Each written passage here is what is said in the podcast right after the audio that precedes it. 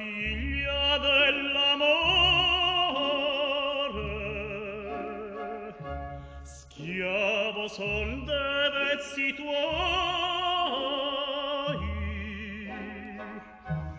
Con un detto un detto